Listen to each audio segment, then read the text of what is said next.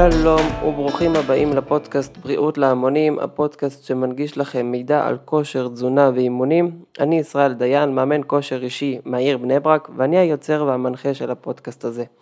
בפרק היום אני רוצה לדבר איתכם על איך גדלים במסת, במסת שריר, תיאוריה ופרקטיקה בשטח. תראו, זה אחד מהנושאים שהכי מעניינים אותי באופן אישי, ואני מניח שגם הרבה מתאמנים מתעניינים בנושא הזה, אז אם לחצתם על הפרק הזה, אתם כבר באתם ללמוד על איך גדלים במסת שריר. והיום אני רוצה לדבר איתכם ממש תכלס, איך השריר גדל, מה זה בכלל מסת שריר, איך אנחנו מגדילים אותו במכון כושר, איך אנחנו מגדילים אותו על ידי אימונים, על ידי תזונה. עכשיו תראו, כשהתחלתי לכתוב את הפרק הזה והתחלתי לחקור עליו ולקרוא עליו קצת, אמרתי, ייקח לי 20 דקות, ניתן את העקרונות הבסיסיים, מה שאני אומר הרבה פעמים למתאמנים שלי במהלך האימון, אבל ככל שצללתי יותר ויותר והקשבתי לפודקאסטים על זה וקראתי מחקרים ופוסטים, הבנתי שהפרק הזה יכול להימשך גם שעות, ובאמת אני יכול לעשות עכשיו סדרה של 4-5 פרקים רק על הנושא הזה, אז ניסיתי לתמצת את זה עכשיו, אני לא יודע כמה זמן הפרק הזה ייקח, כי עכשיו אני בתחילת ההקלטה, אבל ניסיתי לתמצת כמה שיותר את המידע לצורה פרקטית, בלי לסבך את זה יותר מדי. אני חייב לציין להגיד תודה לטל בן משה ונתנאל מושקוביץ ועוד כמה מאמנים בארץ שהנגישו לי את המידע הזה גם כמתאמן וגם כמאמן והיום עושים עבודה מאוד מאוד נהדרת שמנגישים מידע מאוד מעודכן מבחינה מחקרית בצורה קלילה וטובה ובעברית וזה מה שחשוב להרבה מתאמנים. ואני נותן להם קרדיט כי בסוף רוב החומר שעכשיו אני הולך להגיד לכם בפרק למדתי מהם אז תודה רבה להם, ובאמת אני ממש שמח לראות שיש פה בקהילה ב- בישראל כמה שיותר אנשים שמנגישים אה, מידע, אם זה בפודקאסטים, אם זה פוסטים. אז בואו נתחיל ישר על הנושא שאנחנו רוצים לדבר היום, מה זו בכלל מסת שריר? מסת שריר זה הגודל והמשקל של השרירים שלנו. יש לנו מאות שרירים בגוף, שלכל אחד מהם יש פונקציות מסוימות, לחלקם יש כמה פונקציות. אבל הפונקציות בגדול זה להזיז אותנו ממקום למקום, לייצב אותנו, לייצב את המפרקים, להרים דברים, ולכל שריר ושריר יש את המסה שלו. את רוב השרירים אנחנו יכולים לאמן, ובכך לגרום להם להעלות את המסה שלהם לאורך זמן. אז אחרי שהבנו מה זו מסת שריר, בואו נבין בכלל למה כל כך הרבה אנשים רוצים להוסיף מסת שריר לגוף שלהם, למה זה בכלל חשוב, והכי חשוב זה איך זה באמת משפיע על החיים שלנו. הדבר הראשון שקופץ לכולנו כשאנחנו מדברים על מסת שריר זו אסתטיקה ומראה שרירי וכתוב. קופצת לנו איזושהי תמונה של בן אדם מאוד מאוד שרירי שנראה מאוד אה, גדול וחזק וזה בסדר לגמרי כי אנחנו מקשרים מסת שריר לנראות וצורה מסוימת. רוב האנשים מסתכלים על אימונים ותזונה ממוקדת עליית מסת שריר כמטרה אסתטית. ואכן, עלייה של מסת שריר באמת תשפיע לנו על הנראות, על היציבה, על הכוח שלנו. האם אני אראה כמו בחור חזק או בחור חלש ורפוי, זה מושפע מכמה מסת שריר יש לי ואפילו היכן המסת שריר נמצאת, אם זה בכתף, אם זה בחזה, ברגליים, בידיים. וכמו שאמרתי, זה בסדר לחשוב על המסת שריר שלנו בצורה אסתטית ונראות, כי זה מה שקופץ לנו גם במדיה, וכשאנחנו רואים אנשים בחדר כושר, אנחנו רואים אנשים מאוד שריריים וחטובים. אגב, עובדה מעניינת שהרבה אנשים לא יודעים, מחקרים הראו שחלק מהאנשים מתעדפים נשים או גברים בעלי מראה שרירי, כגברים או נשים מושכים ואטרקטיביים יותר. ואחד מהסיבות שניתנו לתוצאות האלו במחקרים הם שמראה שרירים מראה על מסוגלות פיזית לפרנס, לצוד אוכל ולדאוג לצאצאים העתידיים שלנו. כי בעולם העתיק לפני אלפי שנים, בשביל לשרוד היה עלינו לרוץ מהר יותר, לטפס גבוה יותר ולהיות חזקים יותר. בשביל שנצליח לעשות את זה, היינו צריכים עם, להיות עם כמה שיותר מסת שריר, להיות כמה שיותר חזקים, גמישים ומהירים, ולכן מסת שריר באזור הידיים, הרגליים, הגב או לא משנה מה, הייתה יכולה להעיד על מסוגלות וחוזק פיזי שמהווה יתרון לגבר או לאישה שרוצים לשרוד כמה שיותר בעולם העתיק, בעולם שהיה רווי סכנות. אז כמו שראיתם, אז הבנו שלמראה שרירי וכוח גופני יש השפעה על הנראות והמשיכה שלנו. ולמרות שזה מה שקופץ לנו לראש ראשון כשאנחנו מדברים על מסת שריר, זה ממש לא הכי חשוב במסת השריר שלנו. מסת השריר שלנו חשובה לנו מכמה היבטים. אני אספור אותם לפי שלושה היבטים, שלוש, אה, שלוש סיבות, בצורה, כדי שזה יהיה בצורה מסודרת. יש לנו היבט אחד שמסת שריר משפרת לנו את הבריאות הפיזית, היא מגנה עלינו מפני נזקים והיא משפרת לנו את הבריאות הנפשית. לרוב עלייה במסת שריר מתרחשת עקב אימוני כוח והתנגדות שהם בתורם משפיעים על אורך החיים שלנו והכי חשוב על איכות החיים שלנו. זאת אומרת שיותר מסת שריר שווה גוף יעיל יותר, גוף בריא יותר וגוף חזק ויציב יותר. עכשיו, זה לא אומר שככל שנעלה יותר במסת שריר, כל הדברים האלו ישתפרו בצורה ליניארית, אבל הם עדיין ישתפרו. זה לא אומר שעכשיו אם מישהו יוסיף 20 קילו מסת שריר אז הוא יהיה ברמה בריאותית X, ואם הוא יעלה ל-30 אז הוא יהיה עוד יותר. זה לא עובד ככה, כנראה שיש איזשהו רף מסוים שזה נתקע ולפעמים אפילו לא בריא, כמו שאנחנו רואים בתחרויות של אנשים שלוקחים סטרואידים וכל מיני דברים אחרים. שלרוב זה מזיק יותר מסת שריר שמגיע מסטרואידים, אבל היום אנחנו יכולים להגיד שמי שמתאמן בצורה יעילה וטובה ומעלה מסת שריר, יש לו גוף יעיל יותר, גוף בריא יותר וגוף חזק ויציב יותר. למה? בגלל שמסת שריר מקושרת לכוח ויכולת יציבה, אנחנו רואים שמי שבעל מסת שריר יפה וחזקה, הוא יעיל יותר בפעולות יומיומיות, קל לו יותר ללכת, ואז זה אומר שהוא משפר יותר מדדי בריאות, כי אם הוא יכול לרוץ וללכת בצורה יותר טובה ונוחה, אז הוא יכול להוסיף הליכות, להוסיף צעדים, מה שישפר לו את הבריאות. הגוף שלו יותר יציב, שזה אומר פחות נפילות, פחות שברים, שהם בתורם יכולים להפחית את התחלואה. תחשבו על למשל בחור בן 40-50 שחס ושלום שובר את הרגל או את הירך שלו ועכשיו מאושפז בבית חולים, אז הוא אוכל יותר כי הוא פחות גם זז והוא יותר מדוכא והוא גם נמצא בסיכון יותר גבוה להידבק במחלות, כי הוא נמצא בבית חולים, שבית חולים זה סביבה עם קצת יותר אה, אה, מחלות. אז לכן אנחנו יודעים היום שמסת השריר מאוד מאוד בריאה לגוף שלנו בכמה היבטים. מסת השריר גם מקושרת להפחתת הסיכון למחלות לב, כלי דם, מוח, תסמונת מטבולית ואפילו סרטן ודמנציה. בנוסף לכל זה, מערכת השרירים כשהיא מפותחת ופעילה מפעילה את הגוף בצורה טובה יותר ומורידה עומסים מהמפרקים כמו החוליות של הגב, כמו ברכיים, כמו כתף.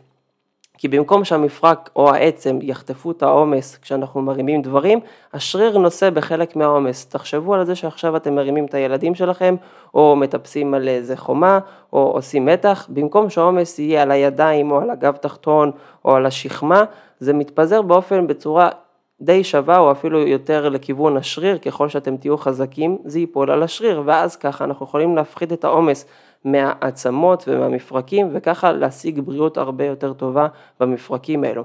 וכל זה כמובן מתקשר לבריאות נפשית טובה יותר, בגלל שאימוני כוח גורמים להפחתת סטרס, סטרס נפשי, סליחה, משחררים הורמוני הרגעה, שמחה מסוימים ומעלים את המסוגלות העצמית והביטחון העצמי, מפחיתים תופעות כמו הפרעת קשב, אז אנחנו רואים למשל שגם מסת שריר יכולה לשפר לנו את הביטחון העצמי, יכולה לשפר לנו את איך שאנחנו מרגישים כלפי עצמנו, מעלה לנו את המסוגלות העצמית, אז כשאנחנו מדברים על מסת שריר, היא טובה לנו בהרבה הרבה מובנים, החל מבריאות נפשית, החל ממניע... ועובר למניעת מחלות ועובר לבריאות אה, נפשית ופיזית וכמובן משפר את הנראות שלנו שזה חשוב להרבה הרבה מתאמנים והרבה פעמים אנשים מקשרים את הבריאות הנפשית והסטרס הנפשי שלהם לאיך שהם נראים, אני לא אדבר על זה עכשיו אבל כבר עכשיו אנחנו יכולים להגיד שמסת שריר זה דבר שמאוד מאוד מאוד מאוד חשוב לבריאות שלנו, הן הפיזית והן הנפשית.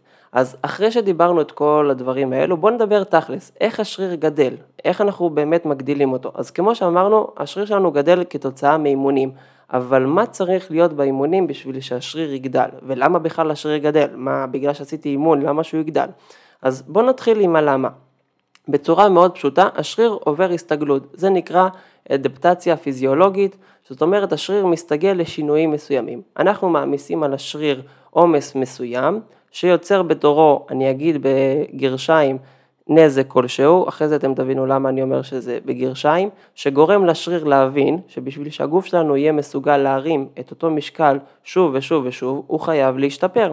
ואיך הוא משתפר? בגיוס של הסינתזת חלבון בתוך השריר, שהיא בתורה מובילה להעלאה בכוח, מסת השריר וכנראה גם לצפיפות של העצם, זה כבר משהו אחר. אבל בגדול, אם אנחנו נסביר את זה בצורה פשוטה, השריר חווה עומס, הוא מבין שבשביל להסתגל ולהרים את העומס הזה גם מחר ומחרתיים, הוא חייב לעשות משהו, ומשהו שהוא עושה זה גדילה של מסת שריר על ידי כל מיני מרכיבים שונים שהוא מפרק בתוך השריר. כלומר, יש לנו גירוי שמערער את היציבות המטבולית בתוך השריר, שזה גורם בגדול לשריר לגייס יותר אנרגיה בתוכו, ואז משם השריר שלנו גדל.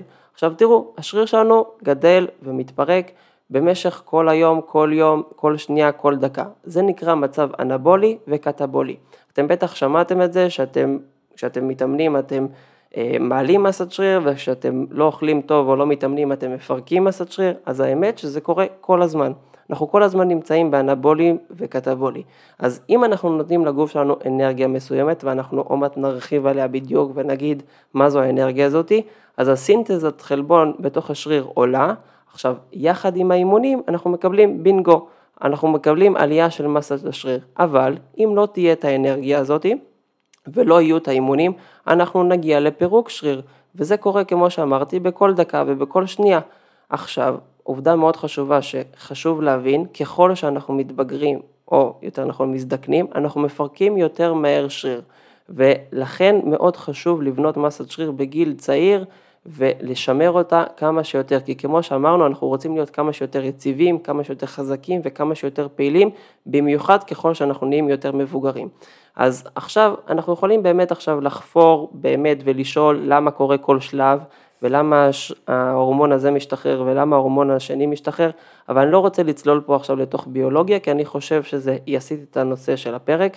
בסוף אנחנו רוצים לדעת איך תכלס מחר בבוקר אנחנו מגדילים את המסת שריר שלנו, תוך כדי זה שאנחנו מבינים את המנגנונים האלו מלמעלה. אז עכשיו בואו נתחיל לדבר מה הגורמים הראשיים לעלייה במסת השריר. אז בגדול זה אימונים ותזונה. אז כמו שאמרנו, באימונים אנחנו יוצרים סוג של גירוי שמערער את היציבות המטבולית בתוך השריר, ויאשר יחד עם הסינתזה של החלבון, מגייסים כוח ומעלים את המסה בהתאמה. אז בשביל להגיע לגירוי הזה של השריר, אנחנו צריכים להשיג שלושה דברים, או יותר נכון שתיים, ועוד מיתוס אחד. יש לנו שתי דברים עיקריים שאנחנו צריכים להשיג אותם. אחד זה עומס מכני, השני זהו סטרס מטאבולי. מה זה בכלל עומס מכני? עומס מכני זה העומס נקודתי שאנחנו מפעילים על השריר או העצם בנקודה מסוימת. יש לנו למשל את חוק וולף, חוק וולף אומר שעצם תשנה את הצפיפות שלה לפי העומס שמופעל עליה.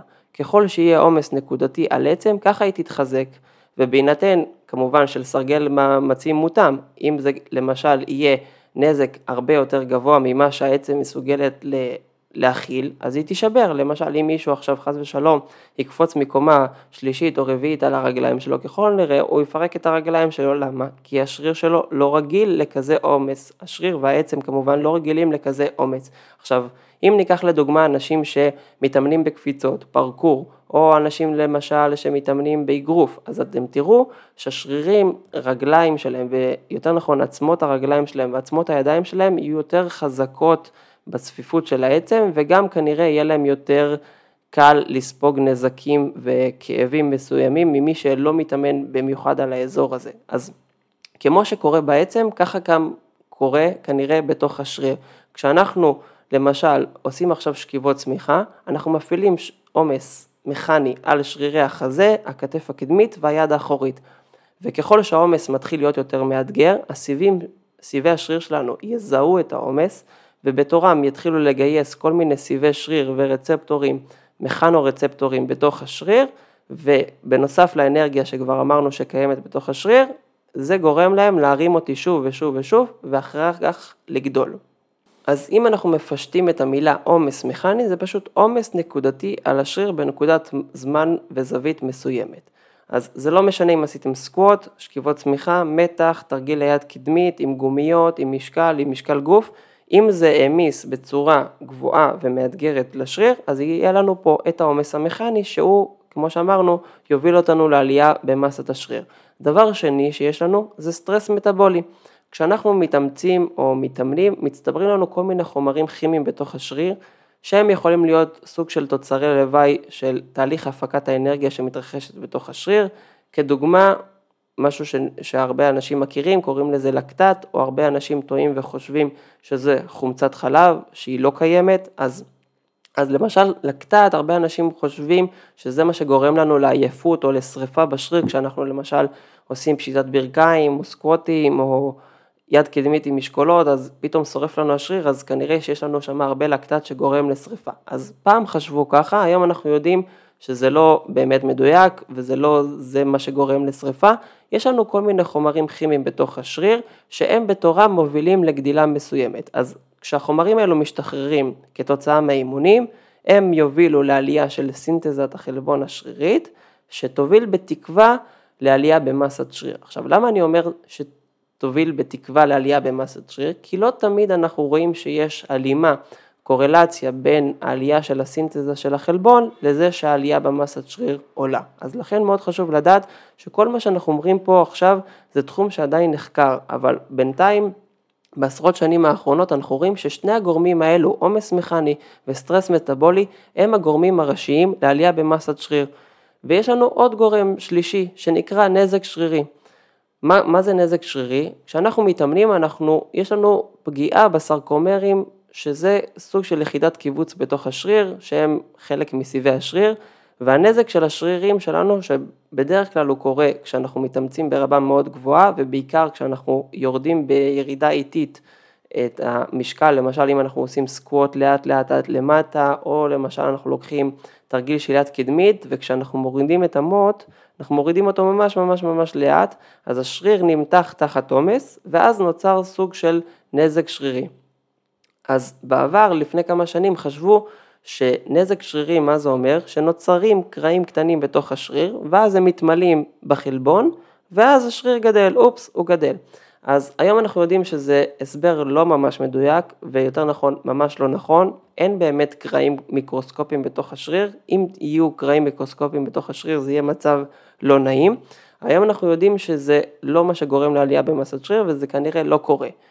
בנוסף לכך, ליצור יותר נזק שרירי בתוך האימון לא בהכרח יוביל אותנו לעלייה במסת השריר. מה זאת אומרת? בטח שמעתם, וחבר'ה שמתאמנים פה ברמה קצת יותר גבוהה ונמצאים בחדרי כושר, שומעים אה, כל מיני בדי בילדרים, או איך שאנחנו קוראים לזה ברוג'ימס, חבר'ה שאומרים לך, אחי בוא תקשיב אני יודע, והם מתחילים להסביר לך שכשאתה מרים את המשקולת ומוריד אותה לאט לאט והשריר מתחיל לצרוח וכל המרפק שלך רוצה לצאת החוצה, אז למשל נוצר נזק בתוך השריר וזה מה שמקפיץ לך את העלייה במסת השריר. אז למשל אנחנו רואים במחקרים שאין הבדלי עלייה במסת השריר בין אימונים שבהם היה נזק שרירי נמוך למול כאלו שהיה גבוה. ועוד יותר מזה, וזה תודה לטל ולפרק שהוא עשה על איך אה, שרירים גדלים, שהוא הביא את המחקר הזה, יש מצב שנזק שרירי מוגבר יהפוך, כאילו, יאט לנו את הגדילה של מסת שריר. למה? כי למשל, עכשיו אתם הרמתם 20 קילו ל-10 חזרות. בחזרה העשירית כבר בקושי הצלחתם להרים את המשקולת, אבל מה קורה? בחזרה העשירית בהורדה אתם מורידים לאט לאט לאט, כי אנחנו יכולים לבלום הרבה יותר ממה שאנחנו יכולים להרים.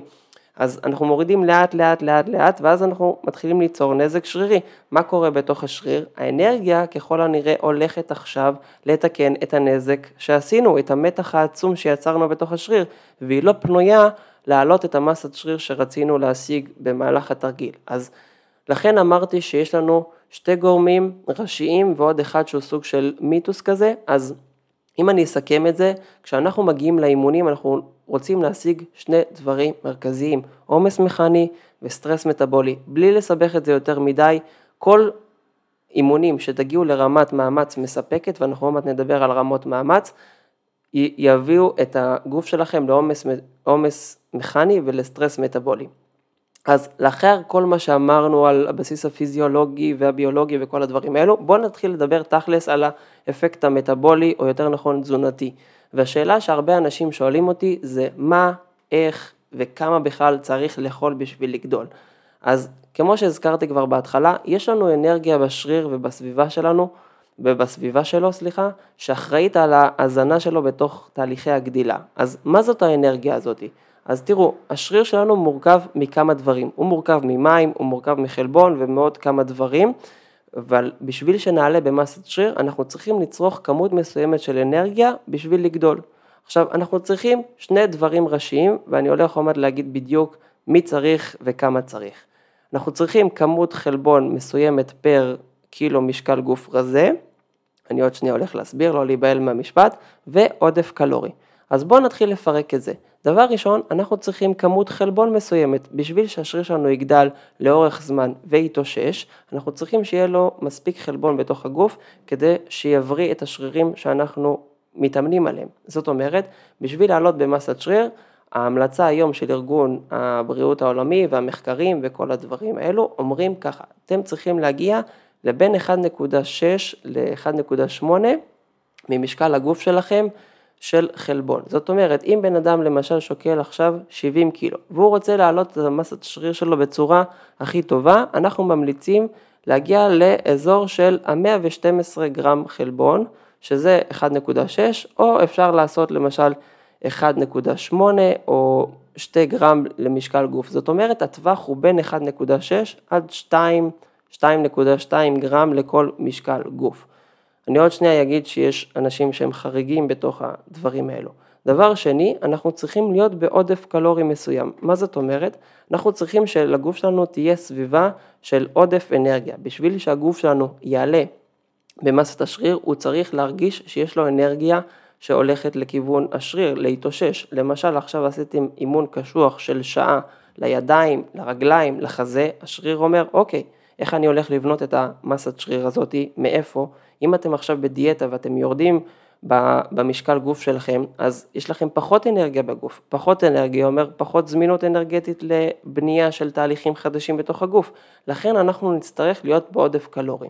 עכשיו, כמה עודף קלורי אנחנו צריכים להיות? אז תראו, הרבה פעמים אנשים חושבים שלהיות במסה, איך שהרבה ילדים קוראים לזה, או הרבה מפתחי גוף קוראים לזה, להיות במסה אומר לאכול עכשיו אלף, אלפיים קלוריות כל יום בצורה עודפת. עכשיו, זה אגב מיתוס. מי שיעשה את זה ככל הנראה יעלה במסת שומן בצורה הרבה יותר גבוהה, לא כולם, אבל ככל הנראה הרבה אנשים לא ישיגו מזה יתרון.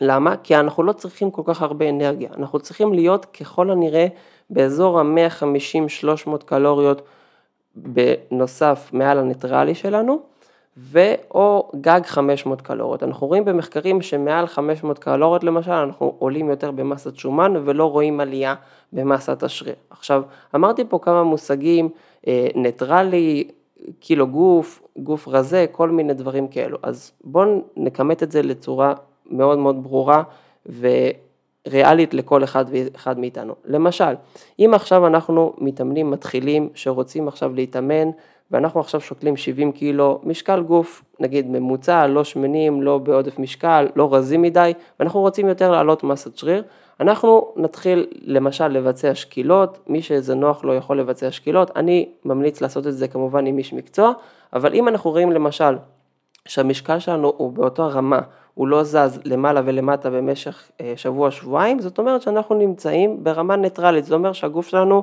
על ציר האפס, זאת אומרת הוא לא עולה ולא יורד.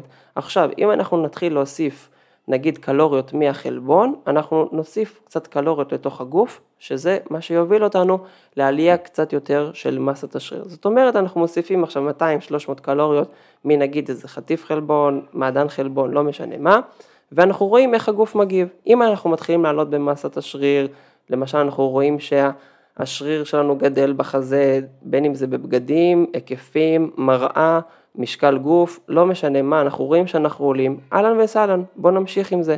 אם אנחנו רואים שאנחנו עדיין תקועים, אז כמו שאמרתי, אני חושב שכדאי לעשות את התהליך הזה עם איש מקצוע, כי תזונה זה מקרה מורכב יותר, וזה לא משהו של על הנייר 1.6 כפול 70 קילו ויאללה סע, זה הרבה יותר מורכב, יש לנו פה הוצאה אנרגטית, יש לנו פה פעילויות שונות, יש לנו גנטיקה וכל מיני דברים כאלו.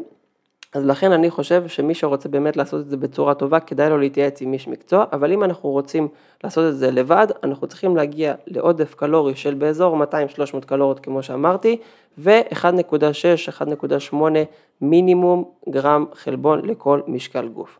עכשיו, הרבה פעמים אנשים שואלים אותי, מה, אני חייב עכשיו פתאום 1.6 גרם, אני עד עכשיו אכלתי 20 גרם חלבון ביום. אז תראו, אני לא תזונאי ואני לא יכול להנחות אנשים בצורה אה, תזונאית, להגיד להם מה לעשות, אבל אני חושב שבתחילה כדאי קודם כל להתחיל לסגל הרגלים של אכילה מאוזנת יותר, שרוויה יותר בחלבון, ואז ככה אנחנו נהיה שבעים ונוכל להתאושש בצורה יותר טובה, ולאט לאט להתחיל להגדיל את זה.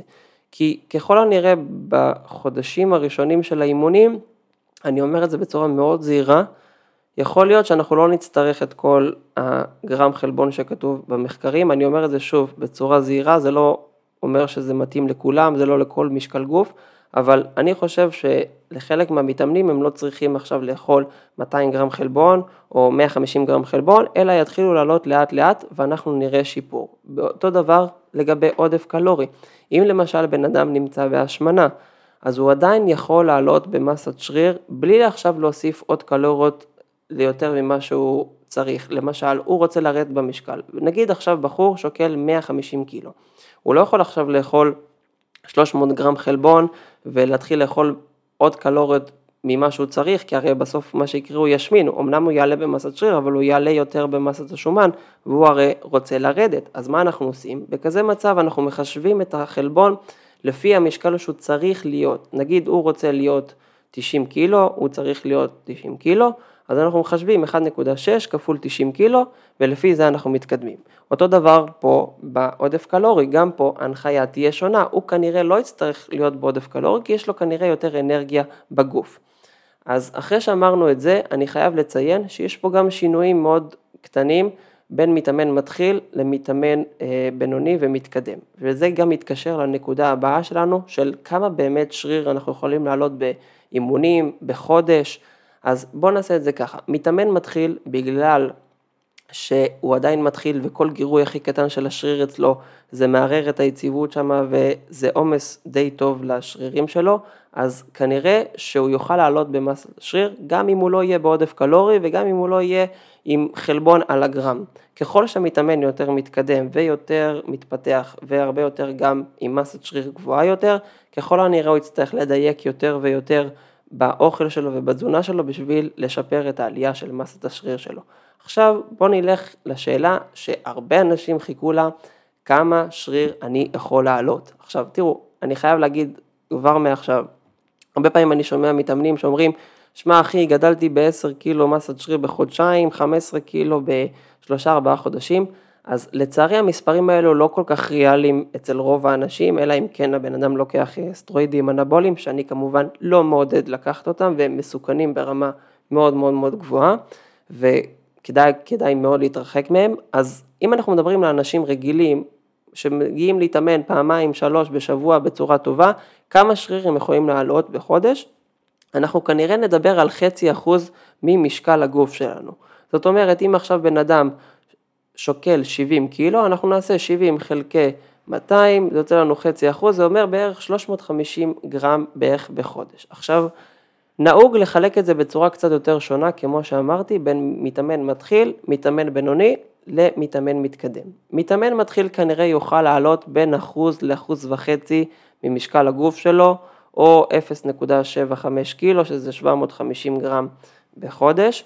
מתאמן בינוני כנראה יזוז בין חצי אחוז לאחוז, או מתאמן מתקדם מאוד יכול להיות בין 0.25 אחוז ל-0.5 אחוז, זאת אומרת בין רבע אחוז לחצי אחוז ממשקל הגוף שלו בחודש. עכשיו, זה גם נשים וגם גברים. אנחנו רואים היום שזה משתנה מאוד בין גנטיקה, בין הרבה דברים שמאוד חשובים, בין רמת אימונים, בין היכולת להגיע לרמת מאמץ גבוהה בתוך האימונים, תזונה, אין ספור דברים, אבל בסוף אם אתם רואים שאתם עולים בקצב הזה ואתם רואים למשל שהגוף שלכם עולה יותר במסת השריר, רואים את זה למשל במראה, בתמונות, אז יפה, אתם מתקדמים. אם אתם רואים שאתם משמינים או עולים יותר ברקמת השומן, אז כמו שאמרתי, כדאי לכם מאוד ללכת לאיש מקצוע תזונאי שיודע מה הוא עושה, כי מאוד חשוב לדעת איך לעשות את זה בצורה נכונה, כי אפשר לעלות הרבה במסת השומן, ואז סתם חבל, אתם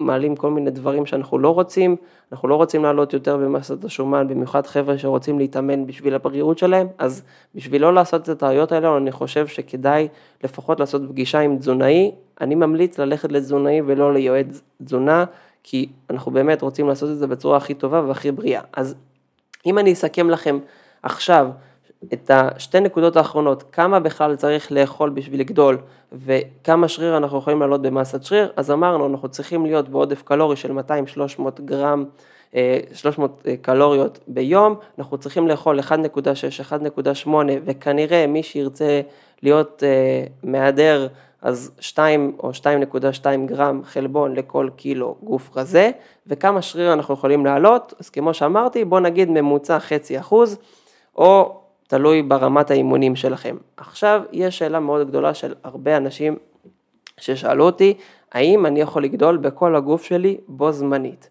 אז אני רוצה לחלק את זה למתחיל ולמתקדם, כי כמו שראיתם, כשאנחנו מדברים על עלייה במסת השריר, יש לנו פה כמה פרמטרים וכמה דברים שמשפיעים לנו. זה לא רק כמה תתאמנו או כמה תאכלו, יש לנו פה רמת אימונים, רמת מאמץ, כמו שאמרתי. אז אם אתם מתחילים, ככל הנראה אתם תוכלו לגדול בכל הגוף שלכם בו זמנית. אתם תגדלו בכתפיים, בחזה, כמה בכל מקום, אני לא יודע, זה גם תלוי גנטיקה, תלוי... אימונים, תלוי שרירים, כמה הם משתלטים, כמה הם לא, אבל אם אנחנו נמקד את זה, מתאמן מתחיל יכול לגדול בצורה מאוד מאוד יפה. אני רואה אצלי מתאמנים שלמשל הם מתחילים בשנה הראשונה, הם עולים לפעמים גם 7-8 קילו מסת שריר, והרבה פעמים גם נראים הרבה יותר טוב, הכתפיים גדלות, החזה גדל, הגב גדל, כל מיני דברים גדלים ואנחנו עושים אימונים של כל הגוף עם רמת מאמץ מאתגרת ואנחנו מצליחים להגיע לתוצאות מאוד יפות. למה?